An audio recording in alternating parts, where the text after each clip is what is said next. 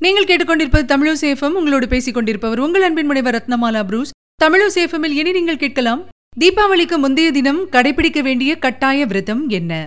தெரிந்து கொள்வோம் வாருங்கள்.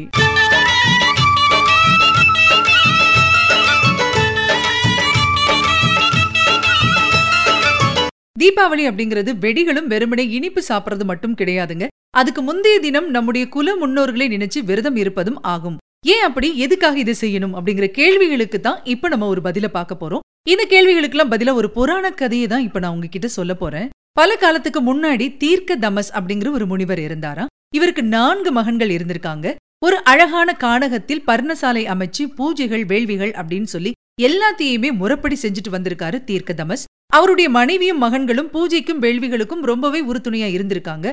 ஆனா நாட்கள் போக போக மகன்கள் கிட்ட ஒருவித மாறுபாடு ஏற்படுது.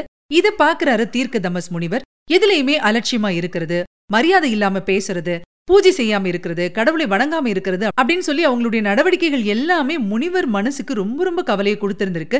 இதன் காரணமாக என்ன ஆகுது அப்படின்னா மேலும் மேலும் துன்பங்கள் அவங்களுடைய வாழ்க்கையில வந்துட்டே இருக்கு.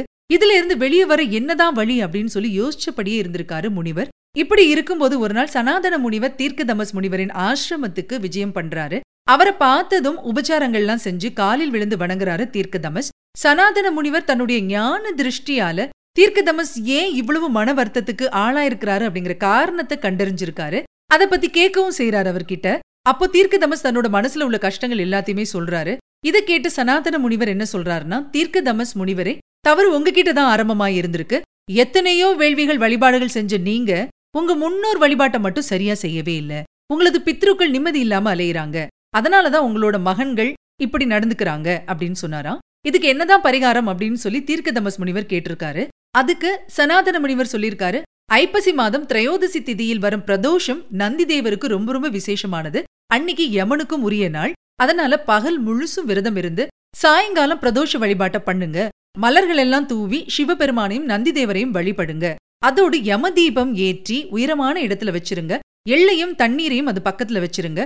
இப்படி செய்யறதுனால உங்களோட முன்னோர்கள் நற்கதி அடைவார்கள் அப்படின்னு சொன்னாராம். இதுபடியே தீர்க்கதமஸ் முனிவரும் வழிபட்டிருந்திருக்காரு. அதுக்கப்புறமா அவரோட முன்னோர்களின் ஆசியால் அவரது மகன்கள் நல்ல புத்தியோட பின்னாட்களில் பெரிய ரிஷிகளா மாறியிருந்திருக்காங்க. இந்த கதையை முக்தாபலம் அப்படிங்கிற புராண நூல் சொல்லுது. சரி யம தீபம் அப்படின்னு சொன்னாருல்ல யம தீபம் எப்படி ஏத்துறது? பெரிய வட்டமான மண் விளக்க எடுத்துக்கணும் அதுல நல்லெண்ணெயை ஊத்தணும் நல்லெண்ணெய் மட்டும்தான் ஊத்தணும் பஞ்சதீப எண்ணெய்கள் ஊத்தக்கூடாது அதுல பருத்தி துணியாலான தடிமனான திரியை போடணும். எங்க விளக்கு வைக்க போறோமோ அங்க போனதுக்கு அப்புறமா தான் அதை ஏத்தணும். வடக்கு அல்லது மேற்கு நோக்கி வைக்கலாம். பக்கத்திலேயே ஒரு கிண்ணத்துல கொஞ்சம் தண்ணியும் எள்ளும் வைக்கணும். இத துளசி மாடத்துக்கு பக்கத்துல வைக்க கூடாது.